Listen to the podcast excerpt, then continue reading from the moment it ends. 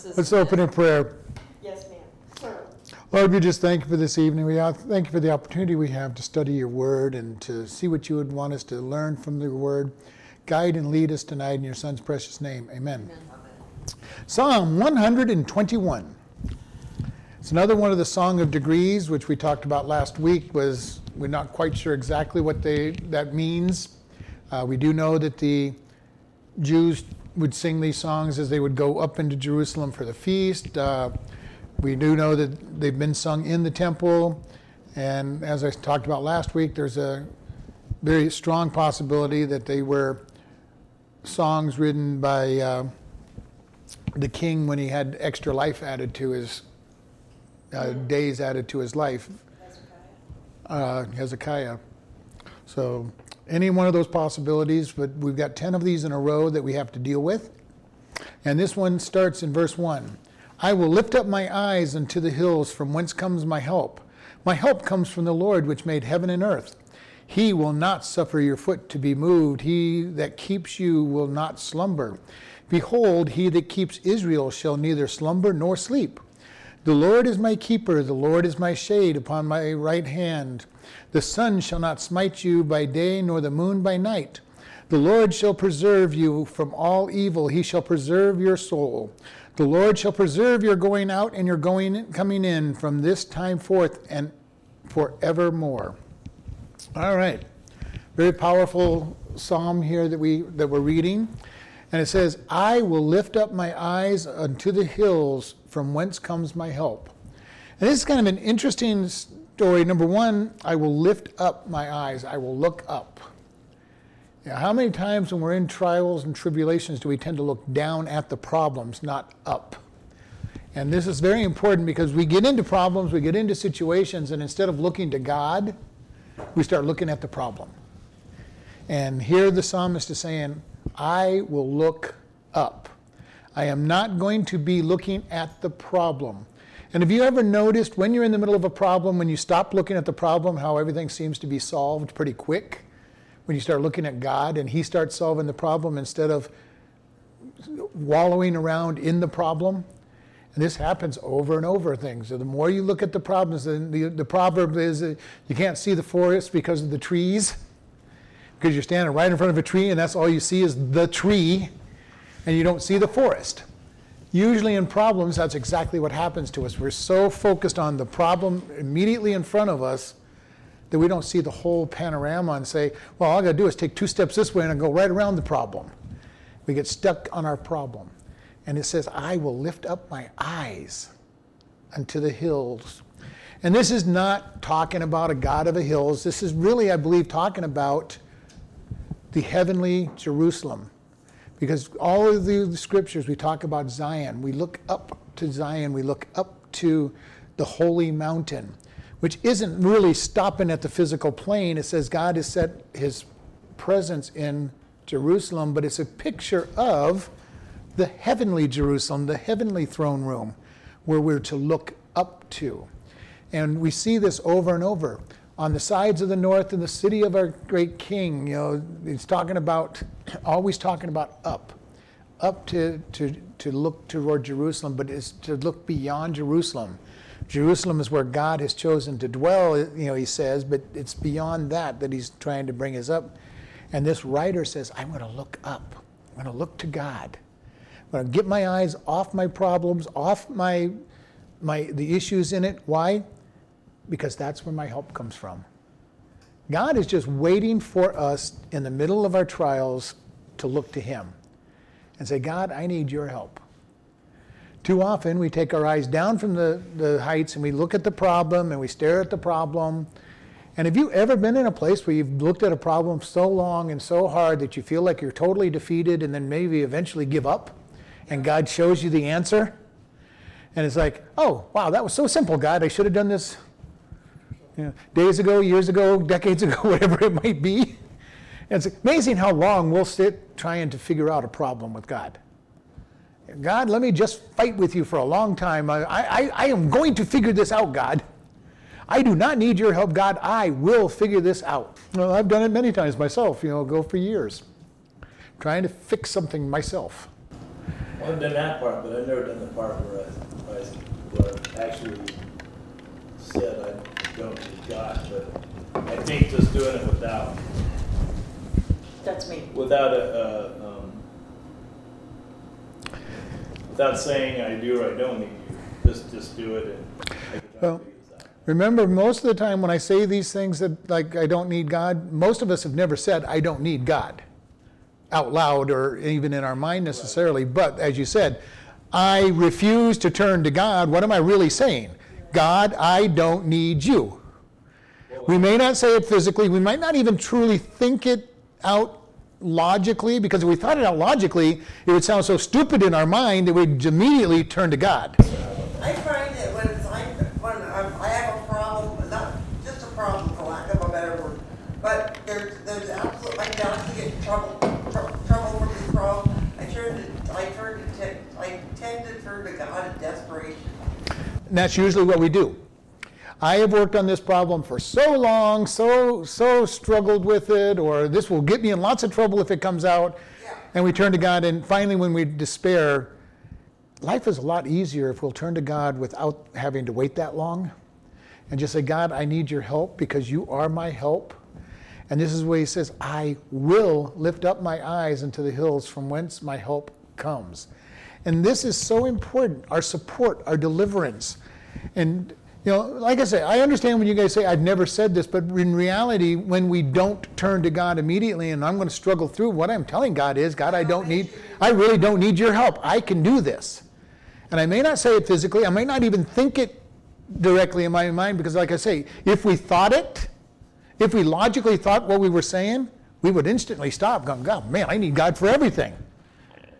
But our flesh does not want to release, and our flesh wants to say, I don't need God. And this goes back to the battle that Paul talks about. I do the things I don't want to do, I don't do the things I want to do, oh wretched man that I am. Too often our flesh will stand up basically telling God, I don't need you.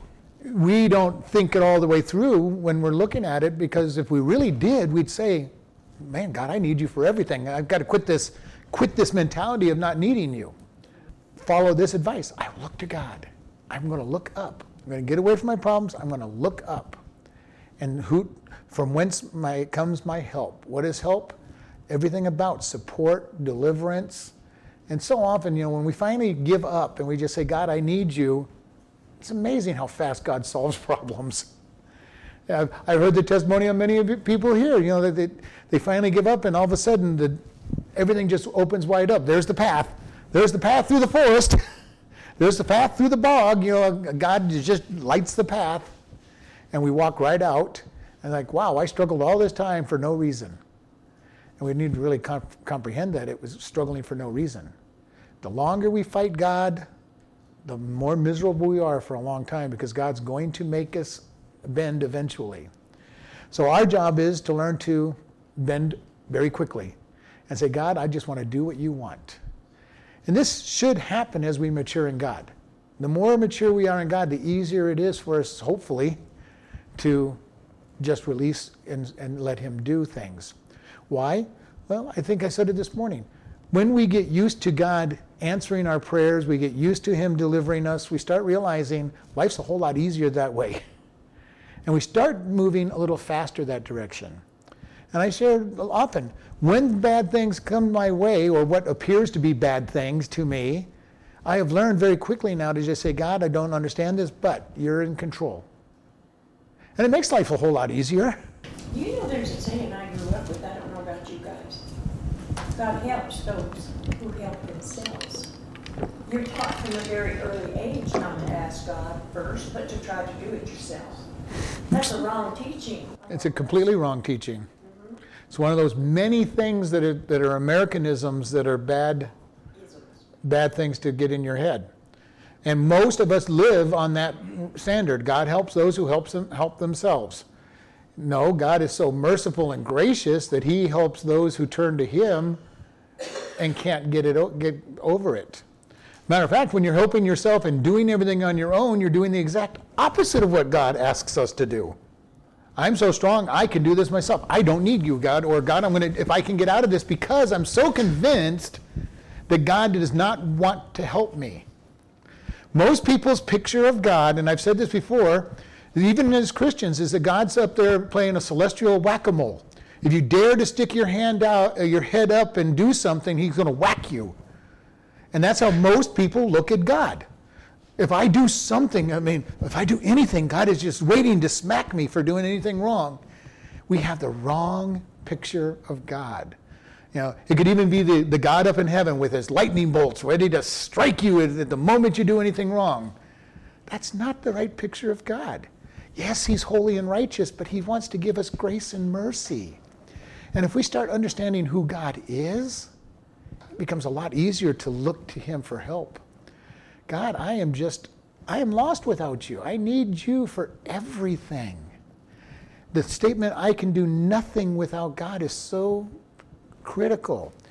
Don't buy into this, God helps those who help themselves, or, you know, I got to do everything I can.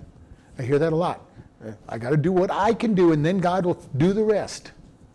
No, it needs to be God doing all of it. Making yourself available would fall under that. That would be one thing, making yourself available, making yourself, God, I want what you That's want. different. That's different from trying to do things yourself. You know, when we, what do we do ourselves? Just about everything. God, I'm, uh, you know, I've talked about it. Here's my, here's my pro con list, God. I think I should be doing this. You know, God, well, maybe I might pray. maybe I'll ask God what He wants me to do. Well, whatever, no, whatever. It would not have been what I would have chosen to do, is what God wants me to do. Not every time, but lots of times. That's why we need to put in and say, God, what is it you want me to do? Now, if He tells you to put a pro con list together, that's fine, but it's not, not necessarily the right way to go. So we look at this and say, how devoted am I to God? How important, just as we talked about this morning, how important is He? Is He number one and the first place I look, not the last thing? Because we have the saying, you know, I've tried everything else, maybe I should pray. First thing you should do is pray. And yet, for most of us, it almost always is one of the last things we do is to pray. Here the, here the psalmist is saying, I want to look to God. Right from the beginning, I want to look to God. Because anything I'm going to, any help I'm going to get is coming from Him. And so, very important as we look at this. And then in verse 2 My help comes from the Lord, which made heaven and earth. My help comes from the Lord, which made heaven and earth. He's acknowledging that God is creator. And because He's creator, He's sovereign. And because He's sovereign, He will have His way. Have you ever thought about this? And I've shared this so many times. One of my greatest comforts is that God is in charge. Because if He wasn't in charge, life would be miserable. Life would be miserable. And why is He in charge? Because He's the creator of heaven and earth. Everything that's created, everything that's out there, He created, He's in charge of. And that brings great comfort to be able to look at. My help comes from the Lord, Jehovah, you know, Yahweh, whichever term you want to use in there, the creator of heaven and earth. He has the power to get us out of the craziest situations. That's one of the things I love about these different biographies. You know, and I, and I love the, the George Mueller one where he learns to just pray. Spending tens of thousands of pounds a month, which equivalent to in this day and age would be close to a million dollars a month, taking care of these kids with no money, no bank account, no big company paying this. It's just going to God and saying, God, we need this. And you know how nerve wracking it must have been for him? He had thousands of kids dependent on him, dozens of employees dependent on him and no source of income. Yeah, that's a lot of faith. And it talks in the book about how sometimes he struggled with this. And God, you know, if I can't make the, you know, salary payments next month, you know, we're going to lose all our all our workers, which then means we lose all of our kids. You know, there were tests to his faith. Yeah? And I love the story of them getting down for breakfast and no breakfast. You know, that's a beautiful story, you know, and, you and he's praying, thanking him for the food that they're about to eat, and there's no food in the place. But how did he get there? Years of being taught to turn to the Lord, who his help comes from. We need to learn to, to seek God, the master of heaven. Verse 3 He will not suffer your foot to be moved. He that keeps you will not slumber. He will not suffer you. He will not allow. He will, will not permit your foot to be moved. And that means to totter, to, quake, to uh, shake. You know, how often have you been in a place where when God is leading you, you are very strong and confident? You know, when we are not being led by God, there's a lot of fear. Have I made the right decisions? Am I doing the right things? Am I, am I, how, am I going the right direction? And yet God is saying, He will keep us from being moved. And we want to keep this in mind. But I love this part. He that keeps, which means guards, he that keeps you will not slumber. Now, this word for slumber is not actually sleep, it is he is, does not get drowsy. Now, this is very strong. He says, The one who keeps you, he doesn't even get sleepy. He's not even going to lose his attention on you. Can you imagine the power? If you really understood this, it basically is saying he's omnipresent and, and nowhere and is not ever going to be so tired he can't pay attention to you. Can you imagine, uh, hey God, I need your help. Uh, sorry, I'm going to bed now. yeah, I'm going to bed now. You go, you're on your own for, for while I sleep for, for, for a while. That's not our God he's never tired. He's never, he's never losing his attention on you. And I've shared, you know, we've talked about this. The very chemicals of this world are held together by God. Can you imagine if God lost his attention for just a split second? He's 24 7. He's 24 7. He's, he's 60 seconds out of 60 uh, out of every minute. He's, uh, uh, what is it, 7420, I can't remember the day, the seconds in a day, but he is control of every single second, of every single nanosecond, and he never loses concentration on us. Because if he did, everything would fall apart. Yeah, when we think about that, how much of our life does he, is, he, is he interested in? All of it. And, and we so often, as, as people, will try to compartmentize God, this is your time, I'm in church, or this is your time, I'm reading your Bible. God, this is not your time, I'm, watch, I'm busy watching a movie. God, this is not your time, I'm busy watching sports. You know, now, nothing wrong with those. God may say, if that's fine, go ahead and do it. But are we telling God, this isn't your time? God, uh, you kind of stay where you're at, God. I'm going to work. You know, and, and work, I just have to do things like the world does, God, to be successful. So, God, you just kind of stay, stay over in the corner while I do work. Yeah. we don't take God to work with us. We don't take Him Oftentimes we don't. To the game with us or to the. We're not trying to bring Him into all the things. We sometimes think that we can compartmentalize our life and where He's not with us at all times. And though we understand He is, we live like He's not. If we did that, still that would change aspects of things. It would change everything about what you do. Because now, when it's okay, I'm a salesman, do I tell this little fib to make the sale? It's not a big one, but do I tell the fib or do I tell the truth? If I'm following God, I tell the truth, no matter what the other salesman would have done. To, and you know, I've seen, you know, and I hate it when people go, "Well, this offer is for just this moment." Well, I'm sorry. If you can do it now, you can do it next week. It's not that big a deal. Know, so quit lying to me. And this happens all the time when you're out there people will color the truth, you know, in the business world. Well, you know, I, I, I just can't quite tell the truth on this issue. Uh, I want to go forward on that, uh, moving forward on these things. And we got to be careful. We want to make God part of who we are all the time. When I was younger, I had a big problem when I played sports because I get very serious and competitive when I played sports, and sometimes I'd leave God out of the picture. You know, I could. You want to get me mad uh, uh, at any time? Just put me in a port, uh, in the sports and have a bad call, a really bad call, and I would come unglued. And you know, I had to learn to bring God involved in these things. It was very tough. And you know, it's so easy just to leave God behind and not bring him into every aspect of our life and realize, God, you're here. You're here. You're, you're doing this activity with me, whatever that activity is. And here it says, God doesn't sleep or isn't drowsy. I like drowsy better because the next verse goes in verse 4 Behold, he that keeps Israel shall neither slumber nor sleep. Which kind of, when you read it in English, kind of seems silly. He's not sleeping nor sleeping. Because what is slumber? Slumber is sleeping.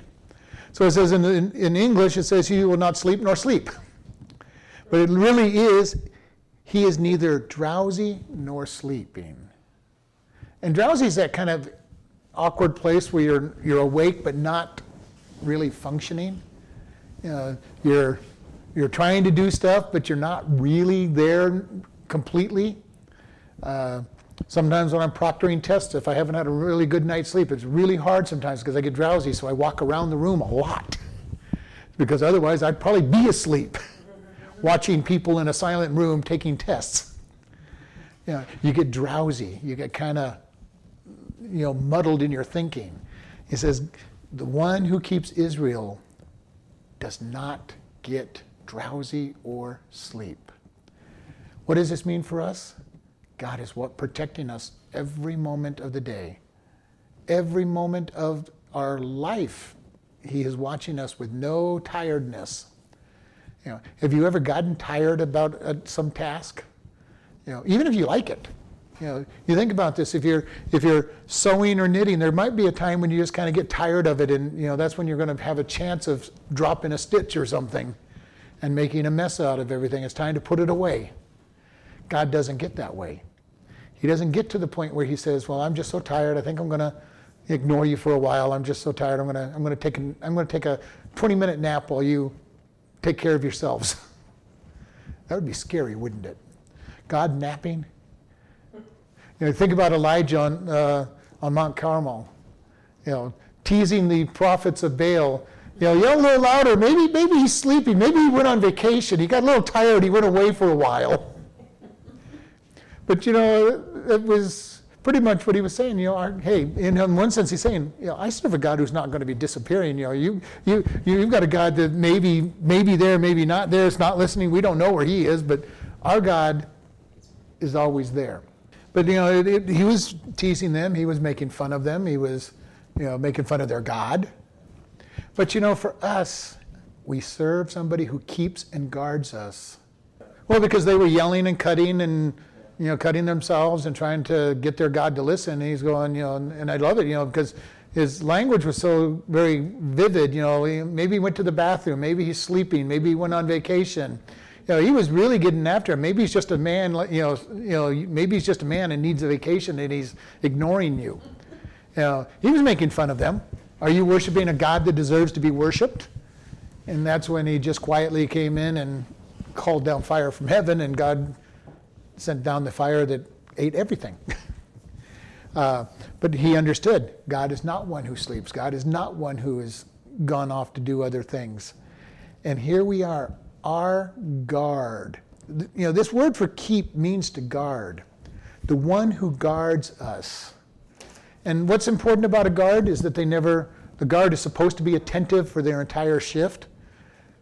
Now, we know that not all guards are attentive for their whole shift, but uh, he's saying our God is our God is our guard who will be attentive always very powerful picture when we think about this the, the protection of our God. That He cares for us, that no matter what. And as we said, so often we have this idea of, well, I got to do, I've got to do. You know, and Isaiah tells us that all our righteousness, the best thing I can do in God's sight is filthy rags. So we want to be very careful about, I've got to work it, I've got to do this stuff. Verse 5 The Lord is my keeper, the Lord is, my, is your shade and your, upon your right hand. So, this is the idea again God is our guard, He's our protector, He's the one that's going to keep us. He says, The Lord is my shade upon, is your shade upon your right hand. Shade, you know, What does that mean? shade means protection you know, what is, what is shade on us? It keeps us protected from the heat of the day. God oh, is, Oh, I get it. God is our shade. He's the one who protects us from the heat. Literally protects us from the heat that we're going to be that we're going to be in. And what is how we look at that? The fiery furnaces that we go in, the trials that we go into, all the all the hardship that we go into. And again, when we're focused on him, he is the protection on it. Even when we're in the midst of all the trials. Uh, Shadrach, Meshach, and Abednego thrown into the fiery furnace. The guys that throw them in die. And they're wandering around. I love some of these cartoons, you know, these, you know, you know, we need a, we need a new heater in here. It's not very hot in here, or you know, pass the marshmallows so we can toast them. You know, it's all the different things that you get on there. But literally, it said not even the smell of smoke was on them when they came out. God was their literal protection. Daniel thrown into the lion's den, and they didn't touch him over for the whole night.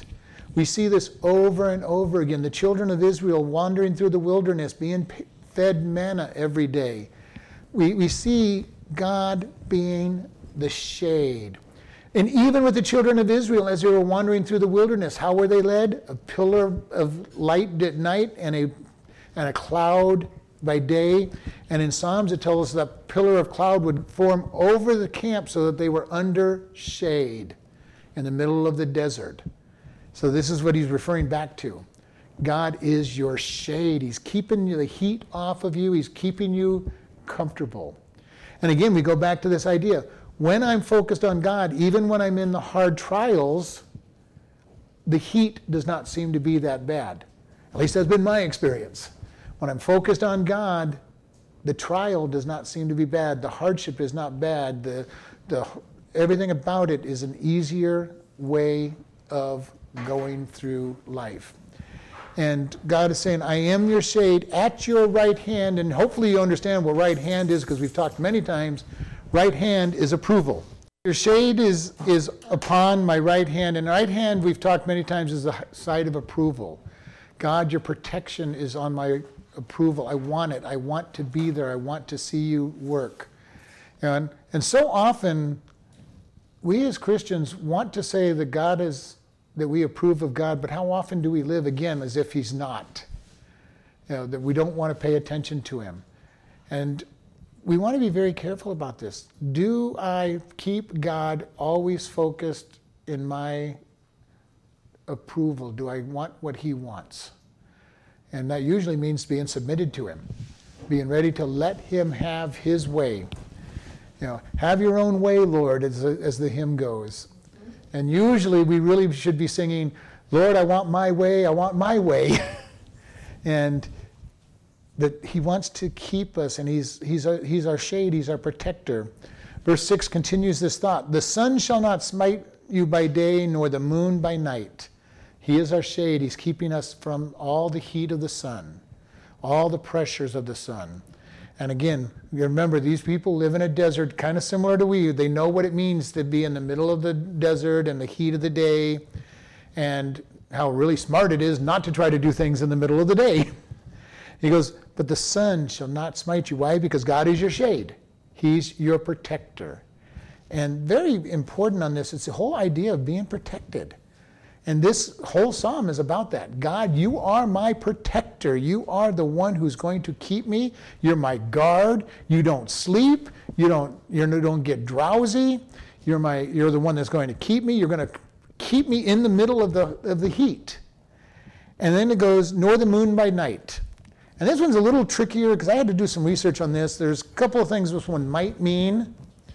Number one is the whole idea of being moonstruck or lunacy. Uh, that has been out there for years that the moon has an impact upon lunatics and has a, Yes. and has an impre- has work on people. And so it could be that.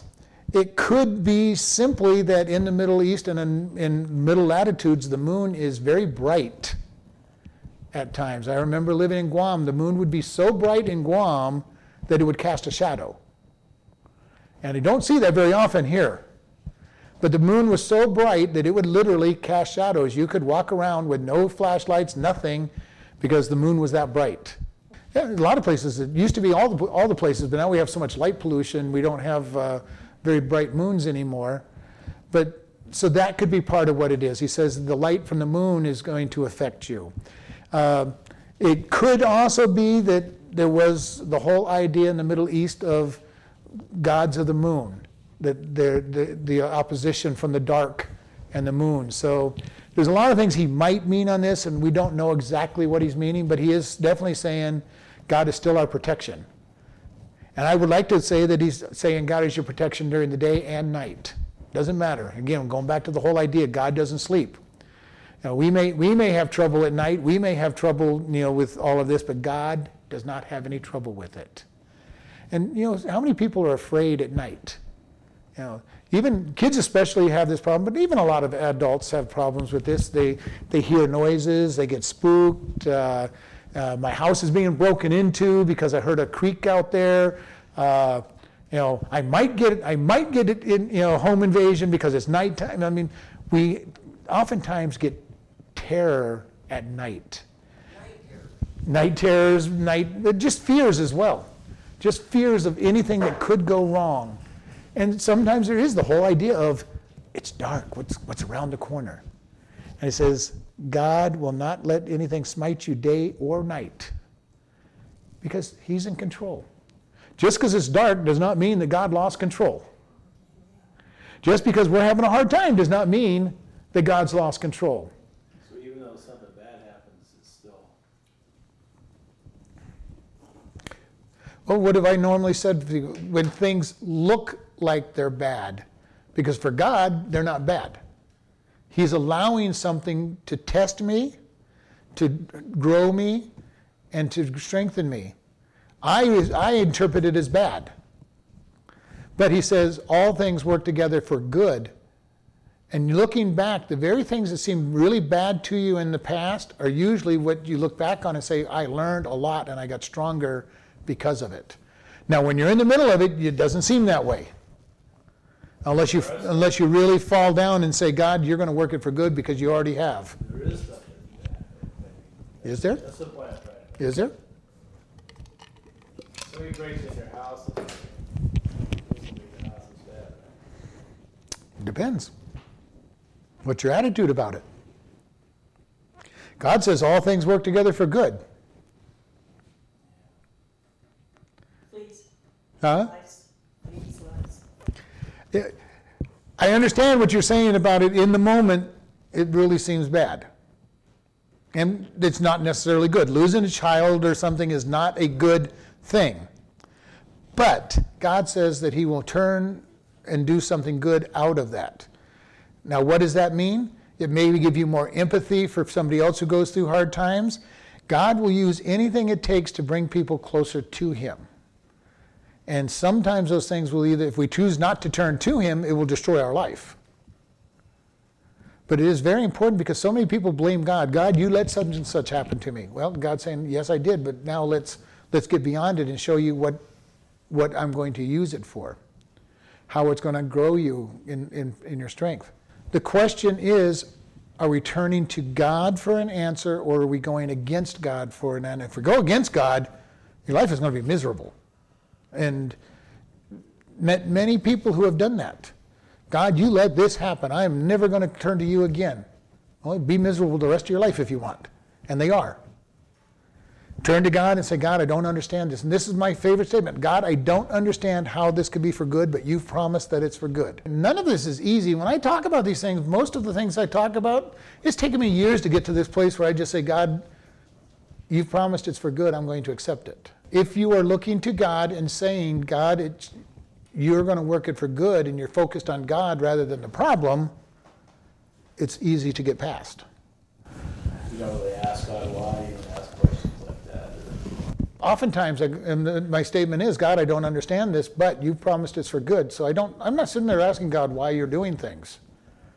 Because the one thing I am absolutely 100% sure of is He's going to use, make something good out of it. Whatever it might be. I guess if you're asking questions, it's almost like you want to be just like, God. you want answers. And you're saying, God, I, I expect you to answer my questions. When I was a manager, most of the time I would explain things to people, But if I told you to do something, I wanted you to do it, and I didn't have time to tell you why, and I just expected you to do what, what, I, what needed to be done. Too many of us want God to tell us why, and He's God and we're not. Now we've got to keep in mind that He's God and we're not. And the more we remember that we're not God, the easier it is to not question everything that He's trying to do in our life. And one of the greatest lessons I learned about something that looks bad being used for good, which, as I've shared with you, I walked around on crutches for almost six months with my gout. And I'm going, God, I, this is not, you know, I'm in pain every night. I'm not sleeping. I'm still serving you. I don't understand what can be good about this, but, you know, I accept it. And then about a year later, it was that somebody come up to me and told me about how how they were blessed by me serving God when it was when I was in obvious pain. I'm going, okay, God, I now understand what was good or what good was going to come out of this obvious pain that made no sense to me and was not for my good. The pain was not for my good. But you only heard from one person and you don't know how. Oh, who knows how many others and how many other, but it was a lesson for me to say, when I suffer something that doesn't seem to make any sense to me, God's got a reason for it. Who knows what that reason is? How many times have you looked at somebody and said, wow, it's amazing how well they've gone through these problems, and it's encouraged you? That they're going through a problem and being strong for God, and they're going through some problems that you go, man, if that had happened to me, I would have, you know, I would have killed myself or whatever it might be. And you look at them and they've stayed faithful to God, and it encourages you. Now, you may never know when you've done that to somebody else. And God is saying, all things work together for good. Even those things that don't seem to be any good to you. And that goes back to the question of somebody losing their family member. What is good about that? It might just be that you stay strong with God and somebody sees your faithfulness with a God that is going to stay strong. And they're going, that's what I need. I need that kind of faith. And pull from your strength to the Lord. And take your strength that you've demonstrated, or God's strength through you that you've demonstrated, and turn to God in a stronger way. Was it a good event? Absolutely not. Did God use it in somebody else's life? Absolutely. When you read Fox's Book of Martyrs, all these guys being murdered for Christ, were that, you know, was that good? Their example has gone on to bring many, many, many hundreds of thousands, if not millions, to Christ. Was their death good? Yeah, well, in one sense for them it was. They went to heaven. Was it good for their family? No, they have to suffer the loss of a, of a family member. And the way they died. But many people come to Christ because of it. So was it good? Yes. And how many others also turn away from They're going to turn away no matter what. They were turned away anyway in most cases. We are not responsible for people's acceptance or rejection of the gospel message when we give it. We, our job is just to give it. They're held accountable for what they do with that message. Now, was, was your conversion real? Did you fully depend on God, or were you just playing a game in your own strength? And there are some people that can play a game in their own strength. Now, if you are truly a Christian and you totally fall away, you're still going to heaven because it's all by grace. Again, it goes down to the decision of how do we get saved? We get saved by grace. Nothing I do will make me saved, nothing I do will make me unsaved. It's by grace. I turn to God and say, God, I am a sinner. I deserve punishment. I'm turning to you because you are the only way of salvation. All right? And that's where the, the rubber meets the road. I, God, I cannot make it to heaven because I don't deserve it.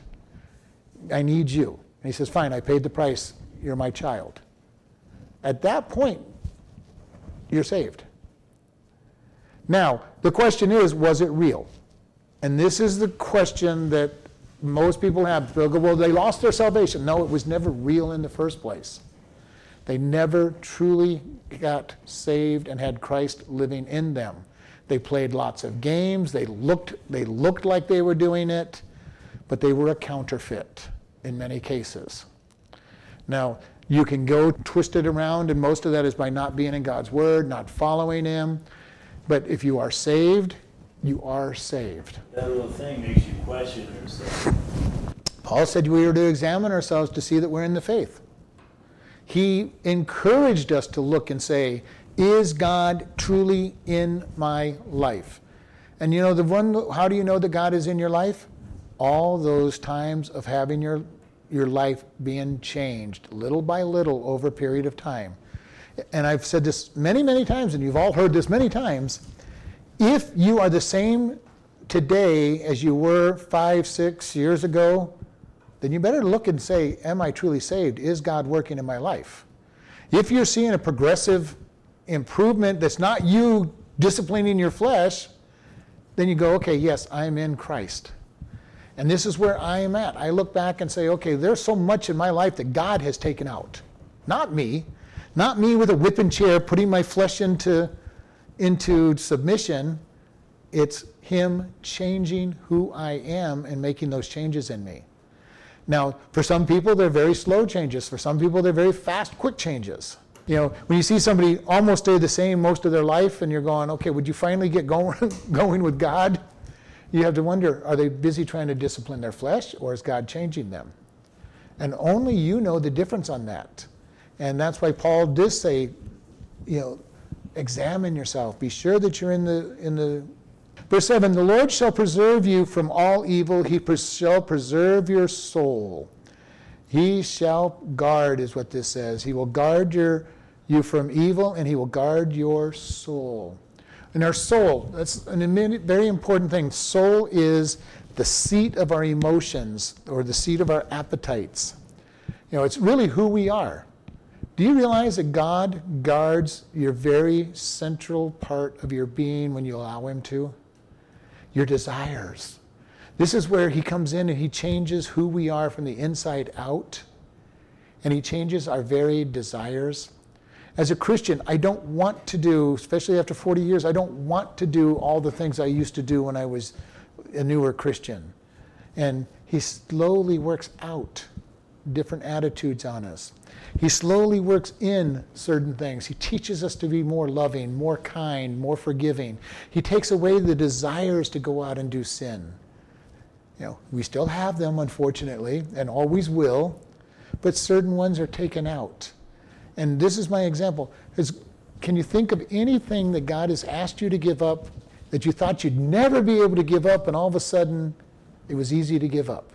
You thought I'd never be able to give this up, and God says it's time to give it up, and you say, okay, God, I, I can't do it, but you need to do it. And the next thing you know, you look back and it's like, oh, that wasn't all that hard after all. Mm-hmm. It really wasn't that hard. And it could be any number of things. Any number of things could be. It could be, what do you watch on television? You know, or give up TV altogether, whatever it might be that God's telling you to do. Uh, what kind of music do you listen to? Know, for me, for years, it used to be I, I listened to just about everything. Then it turned into just Christian music, and now I'm almost strictly Christian messages. Now, is that for everybody? No.